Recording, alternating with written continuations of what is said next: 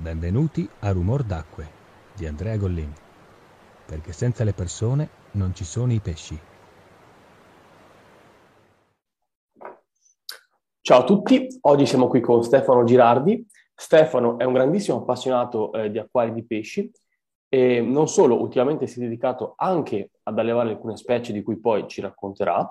E Stefano è eh, uno eh, degli, degli, degli, amici che ho eh, ovviamente di questo ambito e mi sarebbe piaciuto appunto portarlo qui e farlo conoscere a tutti voi perché secondo me Stefano è una grandissima persona che può raccontarci um, dei punti di vista di un appassionato e quindi da sentire una storia uh, vera, quindi come nasce una passione e come poi diventa quasi travolgente. Quindi Stefano, ciao, grazie di essere qui, benvenuto. Ciao Andrea, grazie a te per avermi invitato. E allora, eh, iniziamo dalle basi, quindi raccontiamo un po' eh, come nasce la tua passione, quindi come ti sei avvicinato e come ti sei appassionato a, all'acquariologia, insomma questo hobby, mh, mm, e, e da quanti anni hai questa passione anche? Beh, diciamo che ho sempre avuto la passione degli animali, fin da piccolo. Eh, propriamente degli, dei pesci ho avuto l'inizio, diciamo, da quando sono andato a convivere da solo. Mm, prima ho avuto qualche animale domestico che può essere il criceto, la tartaruga d'acqua, eh, il pesce rosso tenuto in un acquario da 30 litri senza filtro e senza riscaldatore, che ha durato, mi sembra, 6-8 anni. Beh, però... però all'epoca, eh sì, però all'epoca lo portavo anche in campeggio con me, faceva anche i tragitti in macchina, ha durato un bel po', però diciamo se ne occupava di, per lo più i miei genitori. Mm, ho vaghi ricordi gestionali della vasca. Diciamo che sono, mm, erano le prime esperienze, può essere un adolescente, ecco, poi l'esploit l'ho avuto quando ho avuto la possibilità di andare a vivere da solo, a convivere insomma con la mia attuale fidanzata, che ho potuto eh, propriamente avere spazio e tempo da dedicare a una passione.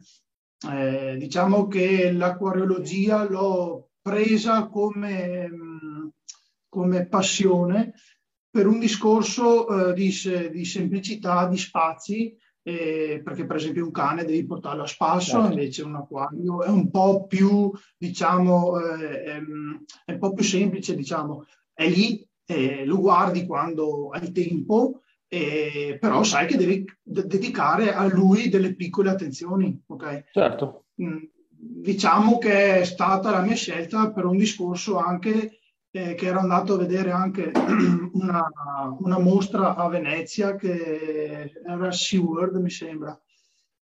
Sì, eh, che il, um, hanno fatto come una sorta di acquario aperto, no? Era quella? Sì, sì, era quella. E c'erano anche tanti acquari interni e lì avevo avuto la, l'input, insomma, di averlo anch'io a casa, piccolo magari, okay. E diciamo che il mio primo acquario eh, è stato anch'esso un 30 litri, però come specie avevo optato per guppy e un ancistrus. Eh, allora, eh, a differenza magari di tanti altri, eh, ho iniziato a informarmi, cioè all'inizio non avevo neanche ancora uh, capito dei gruppi Facebook, uh, non so, mh, i social, ok, così mi ero informato propriamente tramite forum, siti internet e libri. Okay? Di lì ho iniziato a capire come avviare una vasca, cioè ci voleva il filtro, ci voleva il riscaldatore, ci voleva l'acqua chiaramente e avevo capito anche delle piante, avevo capito delle piante e del fondo. E sono partito. Ho acquistato il fondo inerte, che era un ghiaietto nero inerte, di pianta avevo delle limnofile della Nubias classica, insomma sono le classiche, un legno di mangrovia, mm, avevo scelto, mi sembra, che dopo avevo anche sbagliato, ho scelto quattro maschi e otto femmine, che erano un po' tantino, e un ancistrus perché era piccolino ed ero partito così, diciamo. Mm, l'unica cosa che avevo trovato, eh, che ho avuto problemi, è stato nell'avvio dell'acquario cioè, avevo letto del tempo di maturazione, però all'inizio c'erano tanti, eh, come si dice, tante persone che scrivevano eh, cose diverse fra loro. Sì. Chi diceva 15 giorni, chi diceva il mese, chi diceva più aspetti meglio è, chi diceva tre mesi e io non sapevo cosa fare. Al momento che sono andato al Garden a comprare il tutto, ho chiesto cosa faccio per il tempo di maturazione. Mi fa il, il ragazzo, il commesso, mi fa guarda, io consiglio sempre una settimana o due di attesa, però puoi velocizzare con dei prodotti. E io ho detto quali? E mi ha dato i primi delle fialette praticamente da iniziare, che erano, non erano altro che dei biocondizionatori che, e degli attivatori batterici. E io mi sono fidato, portato a casa pesci, fondo, tutto l'occorrente, compreso il, starter kit diciamo, per avviare l'acquario, ho lasciato, come ha detto lui, girare un giorno l'acqua da solo, da, da sola praticamente. I pesci li ho messi su una bacinella con riscaldatore, come mi ha detto lui. Dopodiché, eh, quando l'acqua ha cominciato praticamente a schiarirsi, ho buttato dentro biocondizionatore, tutto quanto, quello che mi aveva detto la boccettina, e l'attivatore batterico. Ho aspettato 15 minuti e poi ho buttato dentro i pesci, come mi ha detto lui. Fatto sta che dopo due, no, una settimana, ho visto praticamente una nube batterica che avvolgeva tutto l'acqua, non si vedevano neanche più i pesci. Biancastra proprio, classica. Era bravissimo, biancastra. Mi sono chiesto come mai, cosa è successo. È stato da, di, da lì, insomma, che ho chiesto sul primo, un gruppo, uno dei più grandi gruppi acquariofili, mostrando anche la foto, cosa è successo. E diciamo che là è stato diciamo, una anche un primo impatto anche negativo perché all'inizio c'erano tantissimi bacchettoni, ok? Giù parole, eh, persone che magari offendevano, eccetera, dicevano praticamente il succo del discorso che non ho aspettato il tempo di maturazione e non avevo neanche i test a reagenti per sapere se, erano, uh, se era il picco di nitriti. Certo. Ho preso tutto e sono andato praticamente a comprarli il giorno stesso andato a comprare, sono andato a casa, ho fatto i test degli NO2 e degli NO3, ho scoperto che era in atto il picco di nitriti di NO2. E da di lì ho cominciato a capire cosa voleva dire inserire eh, del, insomma, la fauna, ok, senza aspettare il tempo di maturazione. Avevo praticamente tutti i gruppi che boccheggiavano. L'Ancistrus faceva su e giù praticamente per prendere boccate d'aria quello è stato il mio primo, diciamo, errore, il primo impatto negativo. Poi fortunatamente avevo perso praticamente metà gruppi, l'Ancistrus non ho avuto nessun problema. Passato il tempo di maturazione, diciamo lì l'acquario ormai era maturo ed era rodato, insomma, viaggiava, ok. E quello è stato il mio primo, primissimo acquario l'ho portato avanti per un annetto, eh, poi eh, dopo un annetto ho visto che i guppy erano molto molto prolifici e ho voluto cambiare perché non avevo spazio, all'epoca mh, avevo quell'acquario e quello doveva essere, li ho riportati diciamo al negoziante e, e ho detto intanto lascio solo l'Ancistrus perché volevo vedere un'altra specie che potesse starci in 30 litri e che fosse bella come certo. piaceva a me. E, è stata la, la, praticamente un caso che girando su Facebook e su vari social ho trovato una foto di un beta che è un pesce combattente, non sapevo cos'era, ho chiesto, mi sono informato, sono entrato in un gruppo, non so se posso dirlo, certo, certo. Italia, okay? ero entrato nel gruppo e, e ho portato la prima foto, insomma, di come lo volevo io. E diciamo che quello che volevo io un po' era un po' irraggiungibile perché era, era praticamente una varietà molto molto particolare, non era commerciale, però mi, mi, cioè, mi sono stati vicini.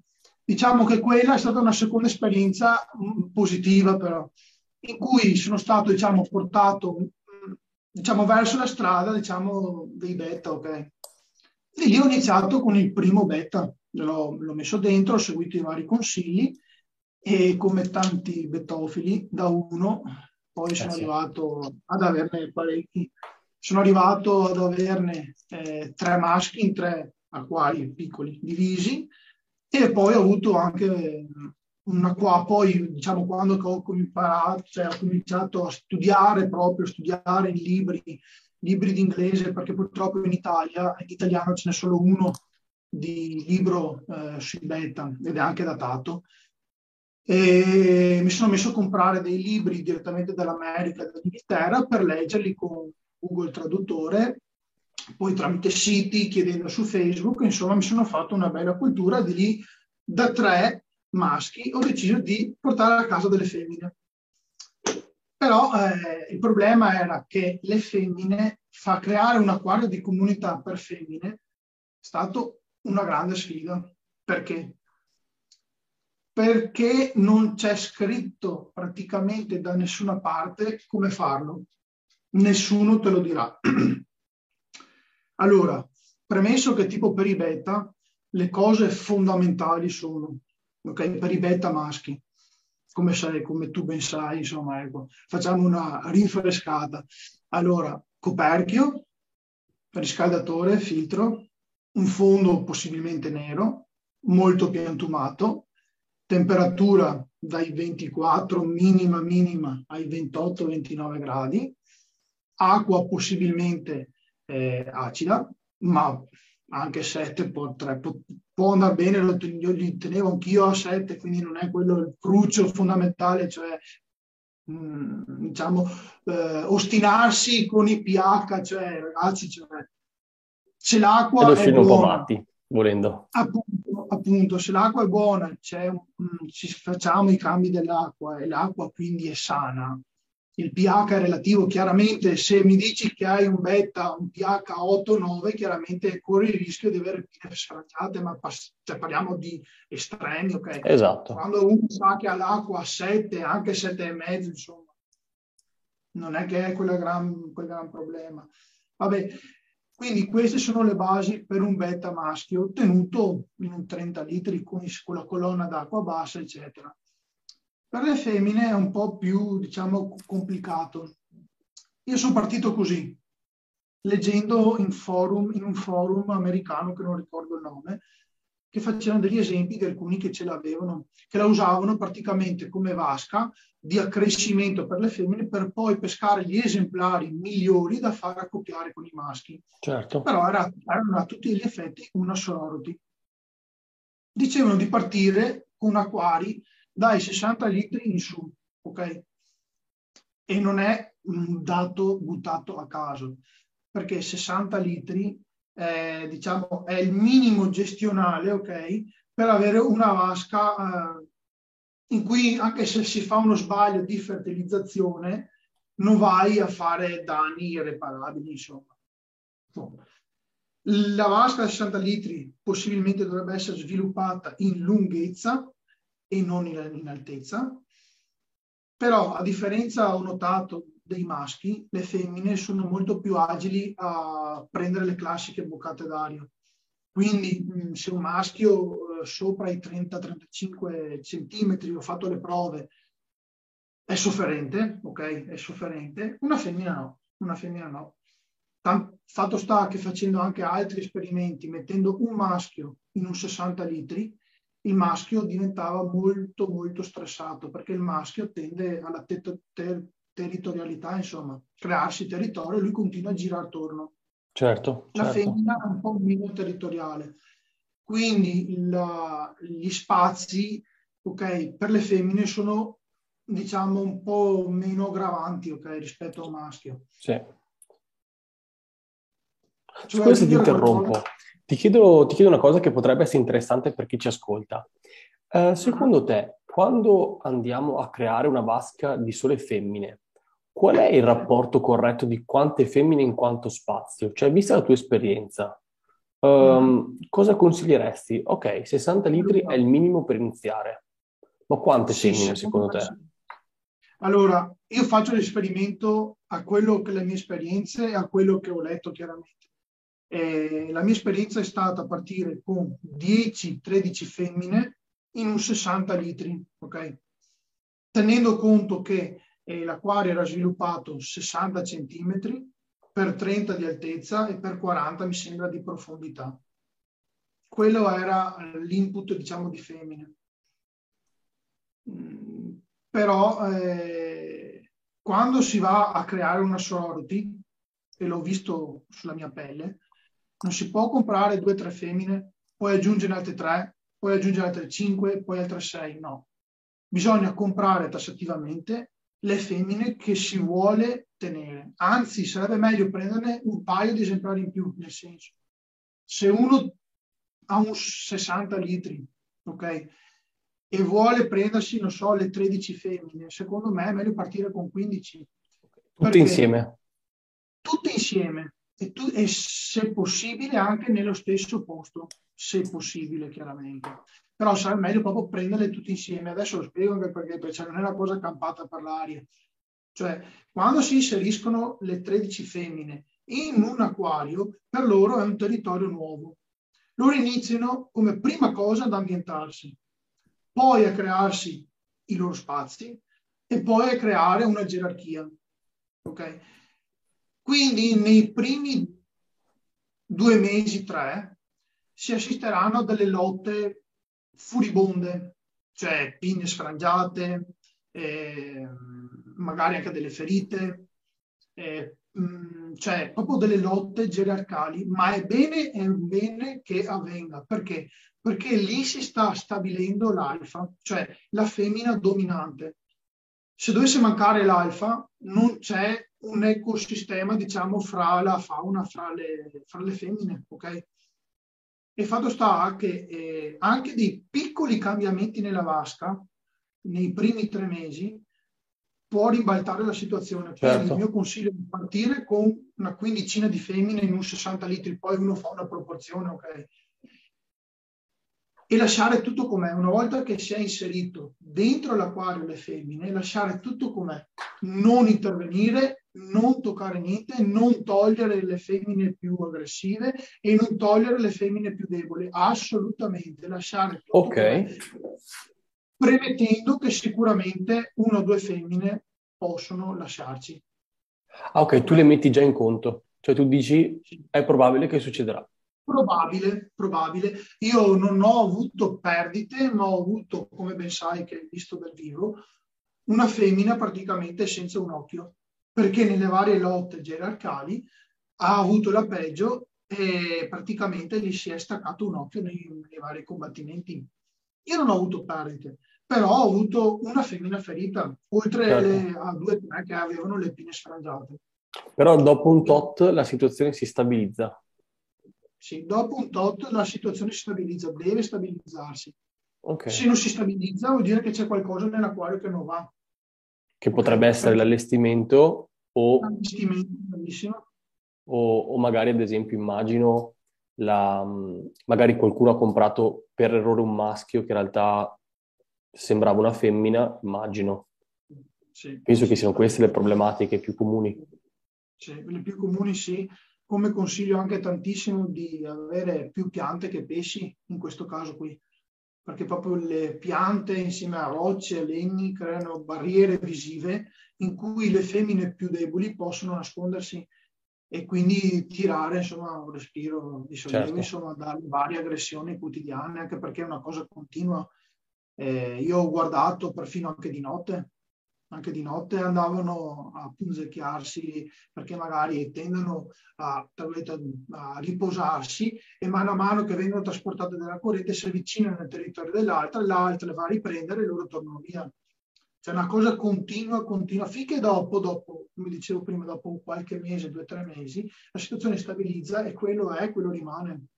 Quindi l'unico intervento, secondo me, da fare è il cambio dell'acqua settimanale, stop. Ok, ok. E, un altro beneficio che ho visto io è farlo anche del 30% nei, nei, primi tre mesi, perché si abbatte il carico ormonale. Uh-huh.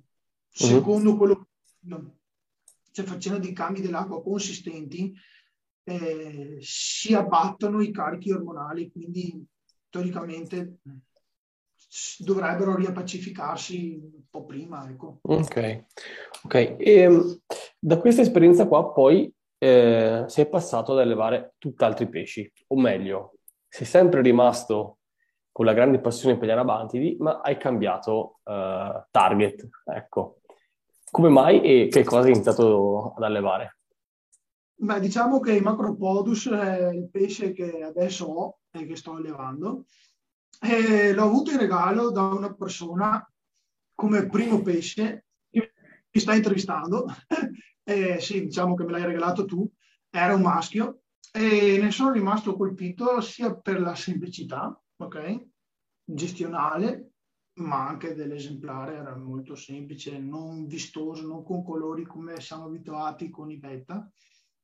E, però a tutti gli effetti eh, aveva gli stessi comportamenti, cioè andava a prendere le boccate d'aria, andava a farsi i, suoi, farsi i suoi giri territoriali, era molto attivo, nel senso se tu mettevi uno specchio davanti si gonfiava, ok, andava in parata, e, e soprattutto nelle opercularis, quello che mi hai dato tu, perché proprio ha gli opercoli, e non come i beta che fanno praticamente il giro okay, uh-huh. del, ma lo fa solo ai lati. E da di lì ho cominciato a informarmi. E la sfida è stata ancora più ardua perché, perché di Macropodus in Italia non se ne sente mai parlare. È un pesce Quasi un po' bistrattato, è vero, poco, poco comune. Cioè, nel senso, poco anzi, è, è, diffuso perché c'è, però sembra passare sotto i radar de, degli interessi acquariofili. Sì. Sai cos'è? Secondo me è tutto per, perché allora, i macropodus, insieme ai carassi, sono stati, diciamo, i padri dell'acquarofilia, proprio per la loro semplicità, ok? Nel 1890 sono partiti proprio da, fa, da allevare pesci rossi e macropodus, ok? Importati dall'Asia, chiaramente. E pensare che una volta non c'era internet, non c'era libri, non c'era Facebook, non c'era Instagram, e erano praticamente i pesci più facili gestionali, ok?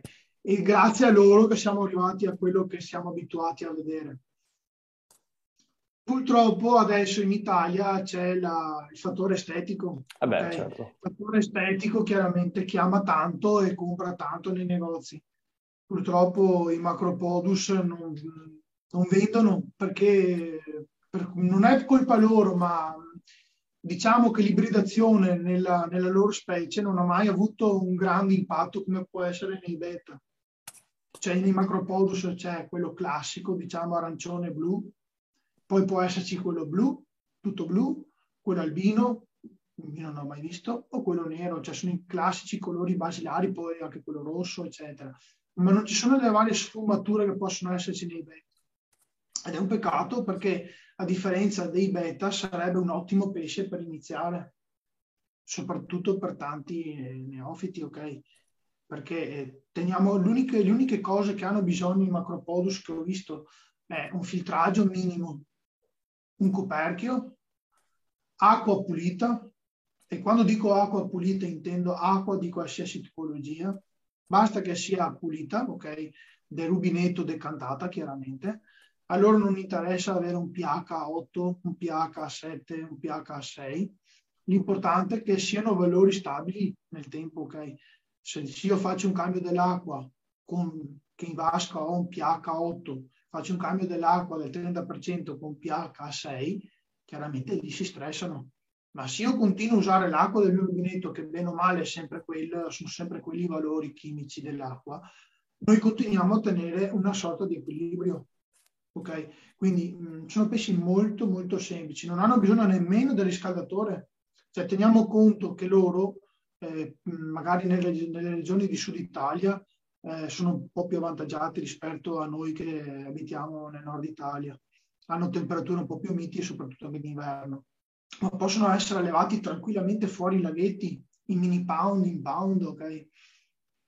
Talmente sono semplici L'unica cosa che ho letto tanto tanto è che l'unico problema che hanno è chi li tiene fuori è il ghiaccio.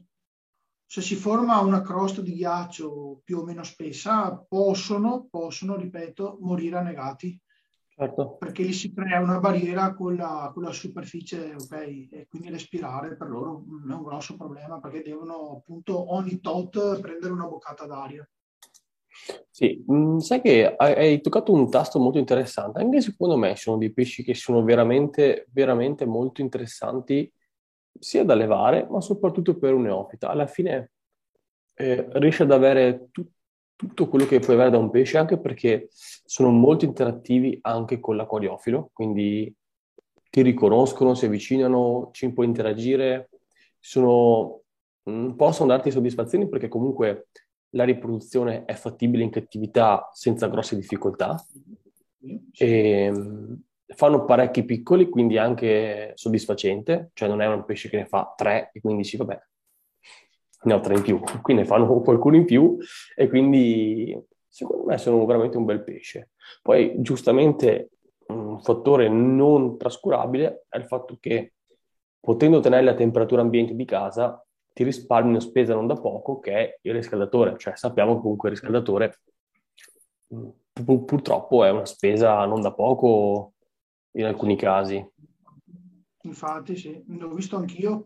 Mh, ho fatto questo cambio di acquario proprio nel momento in cui parlano anche per televisione insomma dei vari aumenti di gas, luce eccetera, nel momento ad hoc diciamo, perché non è il riscaldatore da 25 watt che va, perché i macropodus eh, possono essere tenuti insieme anche fra i sessi diversi, ok? Non è, non è un problema.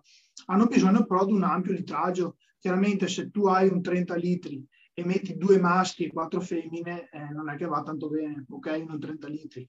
Però se uno ha la possibilità, come dicevo prima, magari un acquarietto da 60 litri, partire magari con un maschio e due femmine, ok?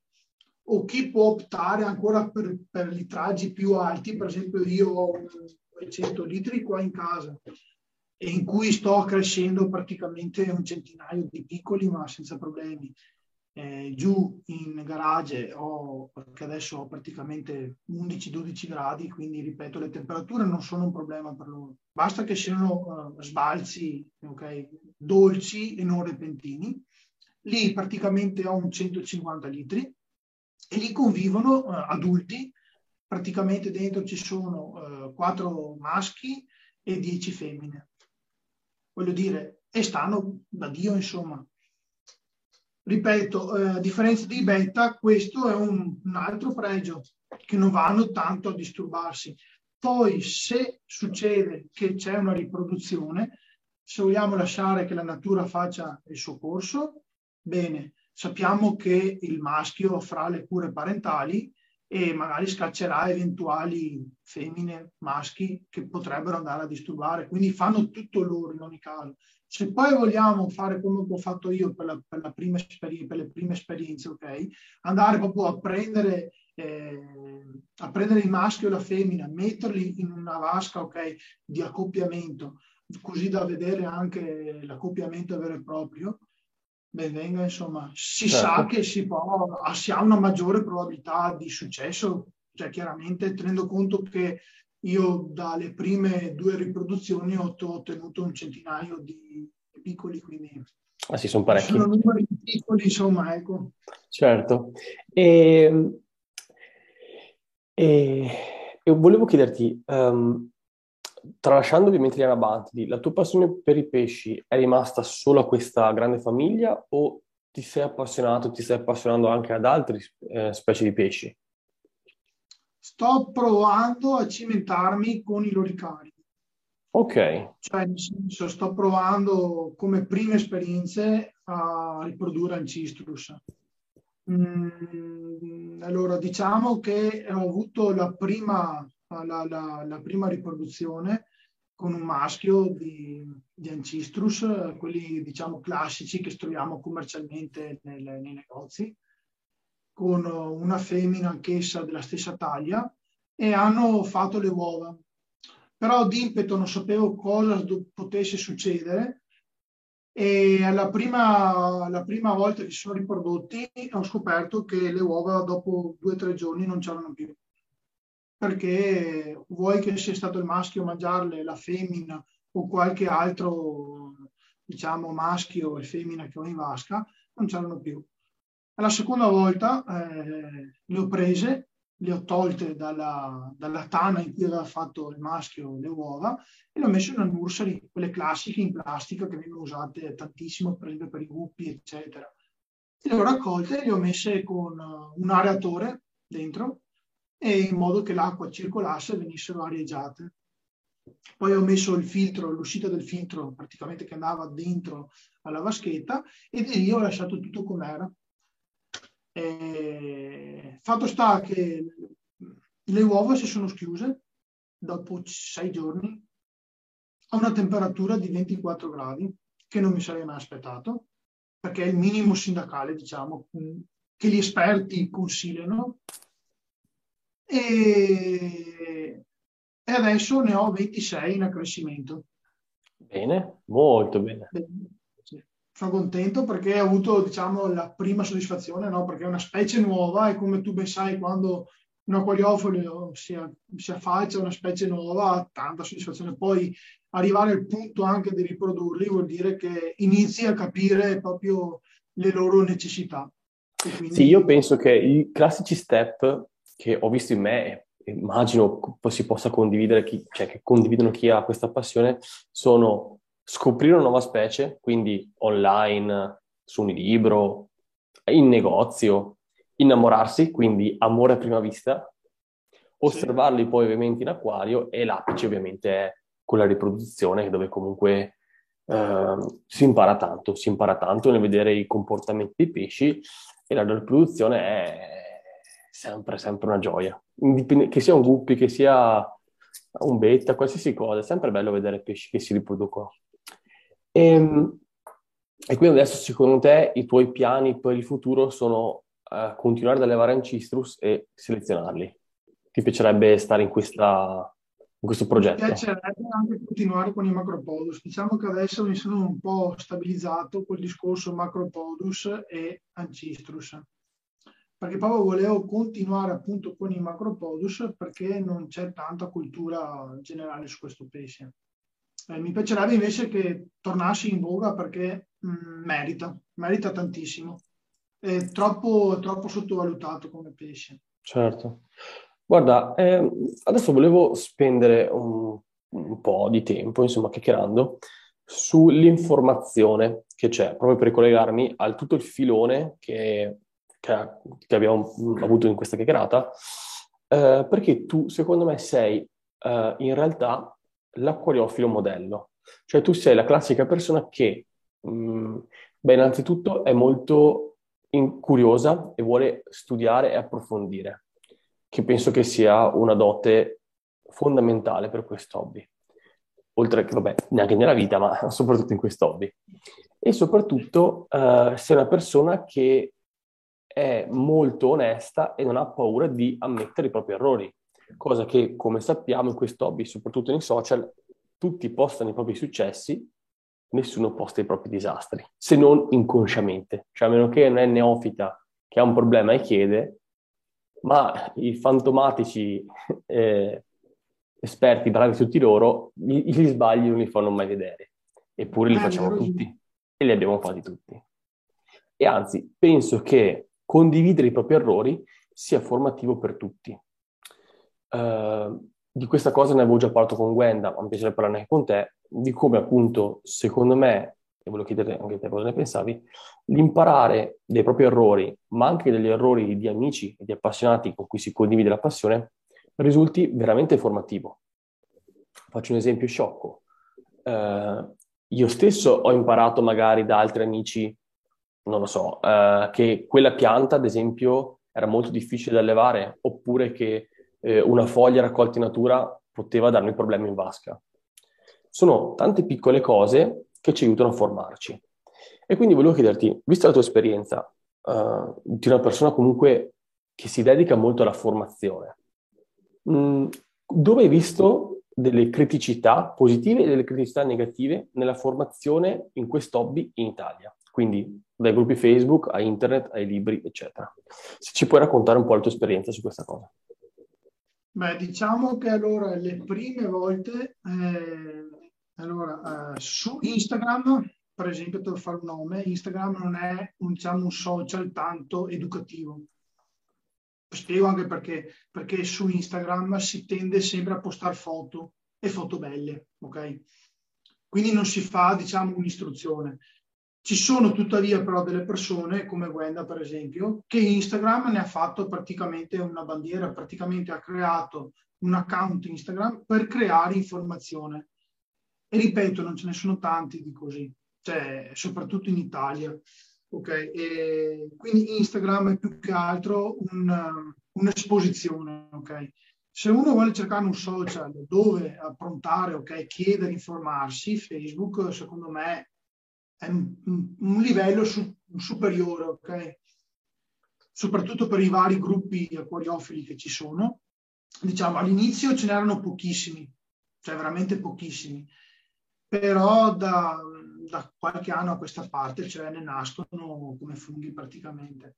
Cioè ce ne sono tantissimi, tantissimi, tantissimi che si fa fatica anche a starci dietro.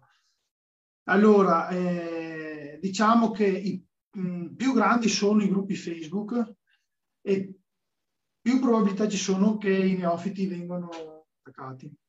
Ho avuto la prima esperienza con un grandissimo gruppo Facebook, ok? Forse il più grande che c'è, e non voglio far nome perché chiaramente... Però ho avuto vari, cioè tanti problemi all'inizio, ma tanti bene, perché la gente attaccava a destra a manca. Sì, senza capire e... che nel tuo caso, ad esempio, tu eri partito con i giusti, tu ti eri informato, avevi fatto le cose giuste, semplicemente hai avuto la sfortuna di, di, di seguire un consiglio. Poco preparato purtroppo. Certo. Cioè, nel senso, io ero partito con tutte le basi, poi sapevo, perché anche lì c'è stato un problema, cioè la maturazione, ok? Il commerciante lo fa perché vuole vendere, vuole vendere, deve vendere, ok? È il suo lavoro, ragazzi, cioè, stiamo lì a perderci dietro, cioè, lui deve vendere, ok? Bene sta a te informarti. Io mi ero informato, ripeto, su come avviare un acquario come portare la maturazione, però c'era tanta confusione, veramente tanta confusione. C'erano siti internet che dicevano da una parte 15 giorni, dall'altra un mese, un altro diceva più aspetti meglio è, altri dicevano tre mesi. E, cioè, puoi capire benissimo anche te, non c'è una, una base scientifica, ok? Perché eh, ogni acquario è a sé. Cioè non può esserci un tempo. Cioè, la, secondo me la cosa giusta che doveva essere scritto era non c'è un tempo, devi fare i test e quando vedi il picco di nitriti sai che poi c'è una, un, c'è una curva, ok, prima cresce e poi decresce finché eh, va a zero. Di lì la, fa, la, la, flora batterica ha colonizzato l'acquario e si può iniziare con uno o due pesci gradualmente, ok? Però queste informazioni qua mi sono arrivate dopo. Io mi ero affacciato in quel gruppo Facebook perché ho avuto quel problema lì, è venuto fuori il putiferio. Il putiferio perché non c'era stato del rispetto verso i neofiti. Infatti, e non c'è stato neanche una, un aiuto nel risolvere il problema. Cioè, no, tu no. hai detto ho un problema, ti hanno attaccato, il problema non si è risolto così. No, bravissimo, sembra fa ridere, ma è così. Cioè, hanno praticamente eh, criticato, talmente tanto criticato, che alla fine non, cioè, non ho risolto niente. Ho risolto, cioè, eh, chiedendo a delle persone, ok, io sono andato a, a passami i termini, a, a, proprio a, sbattermi in giro, ok, a chiedere alle persone um, sconosciute, perché all'epoca erano sconosciute. Avevo chiesto eh, come prime, per le, le, prime volte, per esempio, a Giuseppe Tarantino di Bet Italia, eh, ripeto, eh, proprio andando proprio eh, virtualmente a bussare alla sua porta, ok? E, sapendo che probabilmente mi, ha, mi, avrebbe anche detto che non ha tempo, ok? Però mi è stato dietro, ok? E da di lì poi sono partito così, cioè nel senso mi sono fatto il mazzo tanto per conoscere persone. Perché io, io trovo che oltre a leggere libri, tanti libri, informarsi su internet, il valore delle persone, ok? Che adesso abbiamo la possibilità tramite internet, ok? Di, di messaggiare, di videochiamare, ok? Eh, persone anche lontane, ok? Ti portano informazioni, come dicevi eh, tu, utili, ok? Io ho conosciuto tantissime persone che sono proprio a livello umano eccezionali, come cioè, te, mh, anche per un discorso di vicinanza. Eh sì. posso, fare, posso, fare, altri nomi tipo la Gwenda, eh, che ripeto, adesso faccio una carrellata di nomi, ma queste persone qua fino a 4-5 mesi fa io non le avevo mai viste però siamo andati avanti a scriverci, chiederci consigli l'un l'altro o, o magari unilateralmente verso qualche persona perché purtroppo eh, loro non mi chiedevano mai perché sono all'apice, diciamo, ok? E avere proprio messaggi, scambi di, di penna, come si dice, ok? Tramite certo. internet. Cioè, sono partito con la Guenda, poi con Giuseppe Tarantino, Ale Bontà, poi con Maurizio Vendramini, che, che penso che, ecco, oltre a te, la persona a cui rompo più le palle è lui però lui è sempre in prima linea dammi la mano, ok? Poi c'è anche Marco Nico, mm, che è un grande allevatore, ok? Che fa di quei beta favolosi. E tutte queste persone qua, a parte Alessandro e Maurizio, che devo ancora vedere, le ho ricontrate a un ritrovo che raccontava anche la Wenda al Pet Festival. E di lì è stato praticamente il momento in cui siamo veramente incontrati, ok? E ci siamo visti realmente. Però, ripeto, eh, io ho tante informazioni, tante conoscenze, tanti, diciamo, traguardi che ho ottenuto, li ho ottenuto proprio eh, prendendo con umiltà, chiedendo alle persone e sapendo che stavo rubando a loro del, del tempo anche. Perché, ripeto, ecco, mi fa piacere che, che, tu abbia toccato questo argomento perché è alla fine il cuore di questo podcast, ovvero eh, l'importanza che ha non tanto la conoscenza e lo scambio di conoscenza in questo hobby, ma le persone. Cioè alla fine mh, quello che ci accomuna è una passione, è quello che dovrebbe renderci, per quanto mi riguarda, tutti amici, senza competizione, senza rivalità, senza mh, fini particolari, ma semplicemente con la voglia di allevare i pesci, divertirci nel farlo, nel scambiarci eh, obiettivi, consigli, animali anche, perché no? Secondo me è importantissimo anche perché poi alla fine, proprio come raccontavi tu, poi trovi degli amici, cioè trovi delle persone con cui passi bene il tempo e poi magari parli di altro, ti, ti trovi a parlare di lavoro, ti trovi a parlare di passioni no, comuni. C'è tanta, c'è tanta competitività nel settore acquariofilo.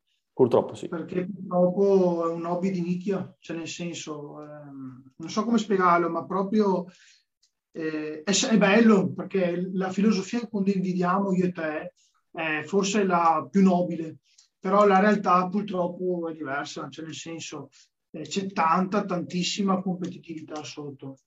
Eh, e non è un bene, cioè non è un bene sia per noi appassionati e non è un bene neanche per i neofiti, perché un neofita che si affaccia al nostro mondo ha bisogno come prima di rispetto, ok?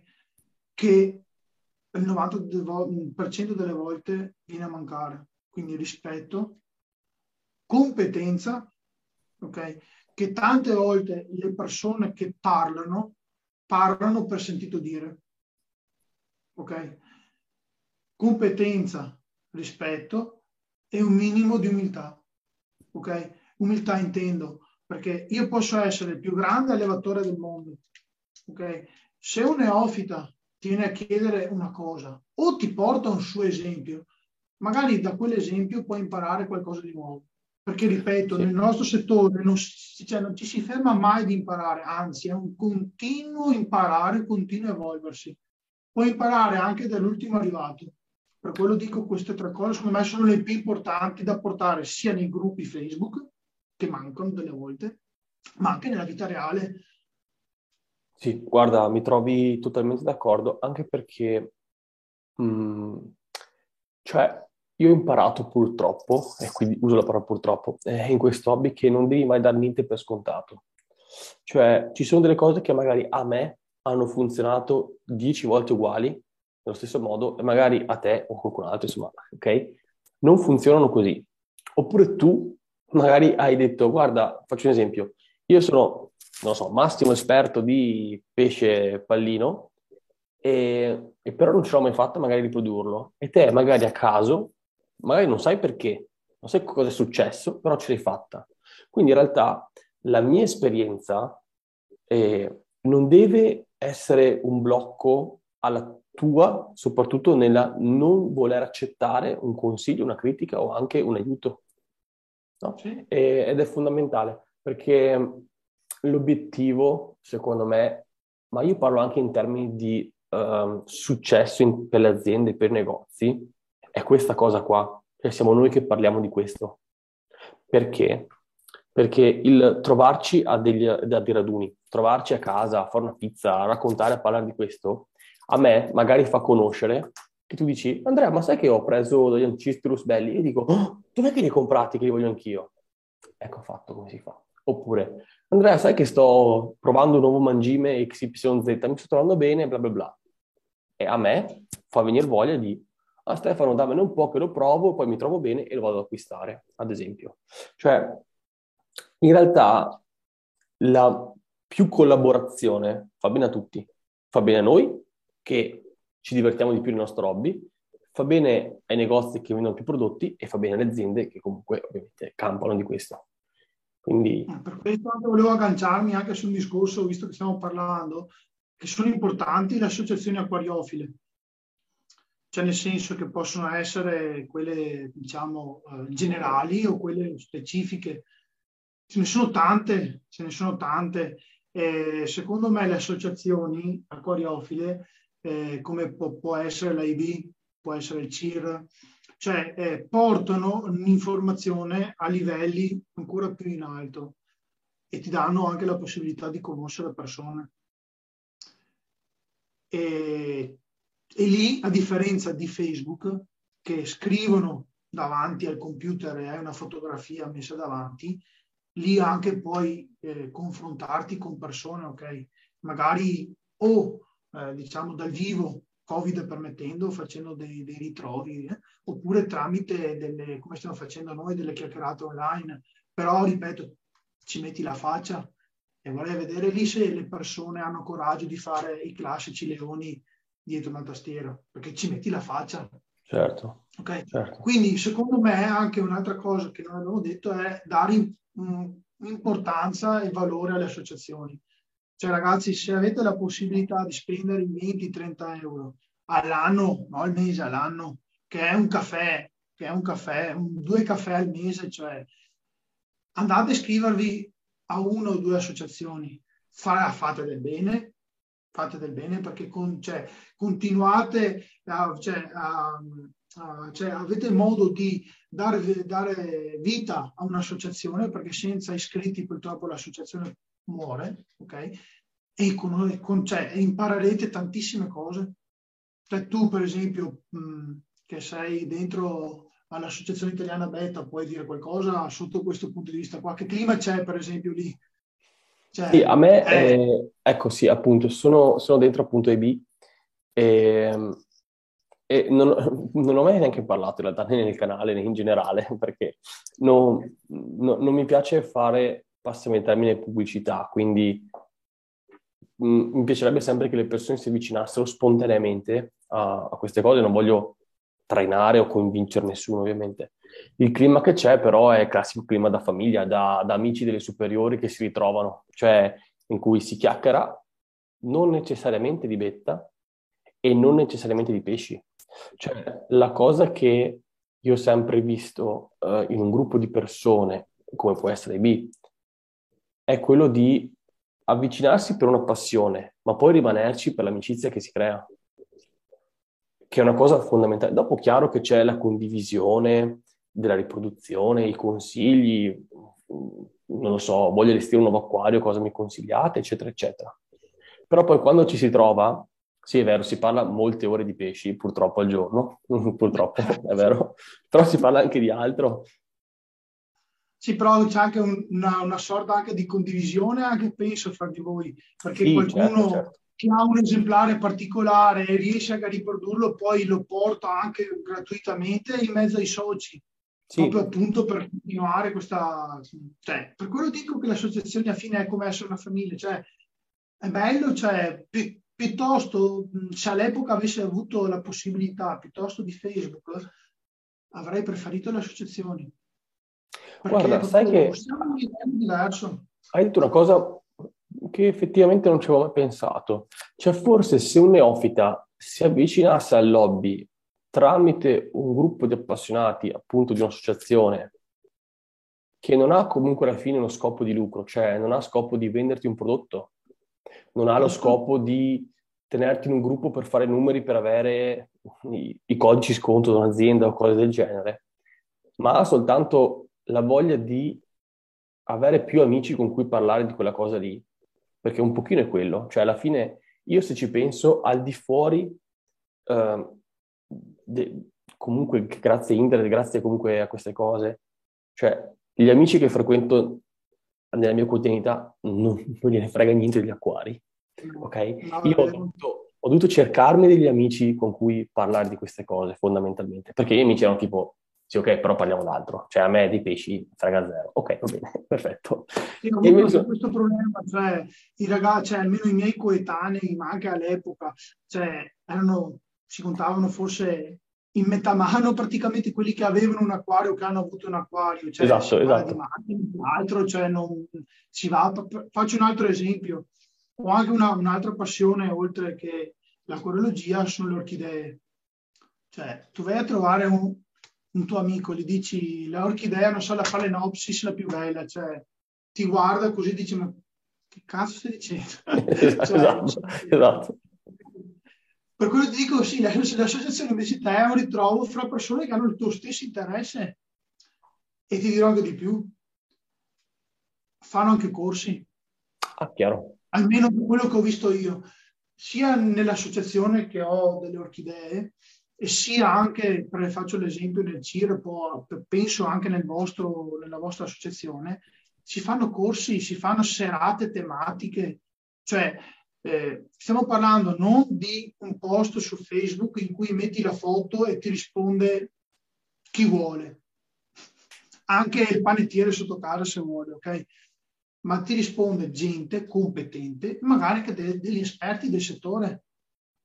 Per esempio, io ho avuto tanti riscontri positivi, faccio l'esempio che non ha a che fare con i pesci, ma nelle orchidee, per esempio, tante informazioni che non sapevo le ho trovate tramite questa associazione. Posso ben dire anche, anche nel, nel settore acquariofilo, nel CIR per esempio si fanno tantissime serate proprio informative, corsi eh, a tema e non a tema, ma anche delle serate semplicemente eh, in cui si parla proprio in generale, ok?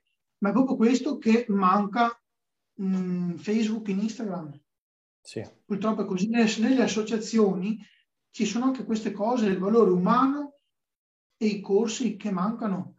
Cioè, eh, se, ripeto, se avessi avuto l'occasione, 6-7 anni fa quando ho cominciato, eh, non mi sarei neanche perso purtroppo su Facebook, ma sarei andato prima nelle associazioni, poi nel tempo libero Facebook. Però è andata così. Mm, le, le ho scoperte dopo. Eh, purtroppo, mm, o per fortuna, anche qua, non lo so, non so bene se sia un bene o un male. Comunque le associazioni sono una cosa un po' più di nicchia, in cui magari eh, rispetto a un gruppo Facebook, in cui è molto più facile caderci dentro, passami il termine, sì, è più... Però mh, mm, alla fine potrebbero anche essere la scusa per attirare persone realmente interessate. E in modo tale che chi sia all'interno poi sia anche esso stesso partecipe dell'associazione e non solo entro e, e, e assorbo passivamente. Perché la cosa bella, come dicevamo in tutta questa chiacchierata, è la condivisione. Quindi anche se sei nuovo, racconta chi sei, racconta cosa vuoi fare. Anche semplicemente dire vorrei tanto fare questo progetto. Ecco, troverai qualcuno che dirà che gran figata, facciamolo. Oppure troverai qualcuno che dice guarda, ci ho già provato, non funziona. Ecco. Ah, sì. Vero però diciamo anche il discorso proprio di, di portare per esempio semplicemente la, la, tua vasca in una diretta, in una, in una, chiacchierata, per esempio come può essere che stiamo facendo noi, o proprio anche uno, uno scambio fra soci, è proprio il, il, momento in cui anche il più giovane ti porta un momento, capito, di audience, ok? Perché tu hai un numero in più, ok? Hai certo. una visualizzazione in più, hai una persona in più, ripeto. E le associazioni anche hanno il problema che purtroppo hanno poche persone giovani e soprattutto nel nostro settore ci sono poche femmine, cioè eh poche sì. ragazze, poche donne che mh, si appassionano al nostro settore, veramente poche. Sì, mh, guarda, avevo letto un'indagine fatalità di mercato proprio nel nostro settore e non si ha, cioè, gli uomini ricoprono il 70% in generale. Eh, sì, purtroppo, purtroppo non ci sono tante ragazze. Speriamo appunto che mm, piano piano, grazie anche, anche grazie appunto a, alla nostra Gwenda, cioè, si riescano sempre di più a coinvolgere magari, perché spesso um, uh, è, proprio, è proprio, spero che non possa, scusa, riformulo, spero che non sia un problema intimidatorio, sai dire ci sono troppi uomini, o insomma troppi ragazzi, insomma vuoi, che hanno, che hanno quella passione lì, uh, non mi avvicino perché sai magari è una cosa da uomini o quelle cose là. Invece no, secondo me la cosa bella è che sia inclusiva per tutti. Quindi, Beh, adesso ci stiamo un po' evolvendo sotto questo eh, Esatto, esatto, speriamo, speriamo. Molte più ragazze appassionate che portano magari eh, non sempre Facebook, magari proprio YouTube, Instagram, cose, cioè, cioè, si stanno molto avvicinando queste cose qua, anche perché eh, cioè, non, ha, cioè, non c'è una questione di, cioè, esatto, di maschio, esatto. cioè, non capisco questo problema qua. Mm boh. Speriamo che, che, che, continui così, cioè continuiamo verso questa strada qui, perché proprio c'è bisogno di tutti cioè nel, nel, nostro settore, perché eh, l'archeologia ha avuto un picco assurdo tipo negli anni Ottanta, poi ha avuto un decadimento quasi totale, praticamente nessuno voleva più, non aveva più acquari, adesso piano piano si sta riprendendo, ok? E speriamo che continui così anche per un discorso di avere più ragazze, più una, una quota femminile fra di noi, ecco, che manca. Eh, esatto, esatto. E guarda, ultima domanda, poi giuro ti lascio andare. E, per quanto riguarda eh, le informazioni invece scritte, sì. eh, dove, dove, cerchi libri? Lasciamo, lasciamo stare libri validi, non validi, quello lasciamo che lo scopra poi il lettore, ma dove, dove vai la ricerca di libri? Cioè, hai dove consigliare? Eh, mercatini dell'antiquariato. Ok. Però sono posti un po' difficili per trovare libri, saggi, proprio manuali su, su, su proprio specifici su determinati pesci. Puoi trovare delle guide generiche, ok? Quindi uno che va a farsi il giro e trova quel libro, ok, ma se uno vuole proprio puntare alla ricerca di un determinato libro e avere una scelta ampia, per esempio io ho avuto un'ottima risposta con eBay, cioè su eBay è una piattaforma online di acquisto in cui praticamente privati negozi mettono in vendita un oggetto che può essere nuovo o usato. Nel caso mio, che sono andato alla ricerca di tantissimi libri, li ho trovati usati e li ho trovati a prezzi buoni, insomma, anche perché vengono spediti e ti arrivano a casa e li puoi comprare da tutto il mondo. Un altro beneficio che un mercatino non ha, per esempio.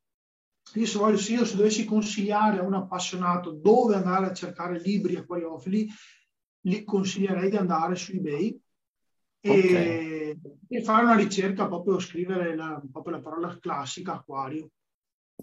Se dopo vuole un attimino più eh, addentrarsi nel mondo specifico, magari prima di andare su eBay e perderci ore, magari una semplice ricerca su Google per la specie, magari una ricerca per bibliografia o magari quella volta che si trova un articolo sotto, magari se si fa caso c'è la scritta in piccolo bibliografia, ci sono le varie, l'autore, il nome del libro, l'anno di pubblicazione, anche l'ISBN che non è altro che un codice di riferimento, col titolo magari della bibliografia si può fare una ricerca su eBay, però mh, il 90% dei libri che ho visto io buoni, ok, buoni nel senso mh, da leggere, che si ha un riscontro positivo, sono in inglese purtroppo.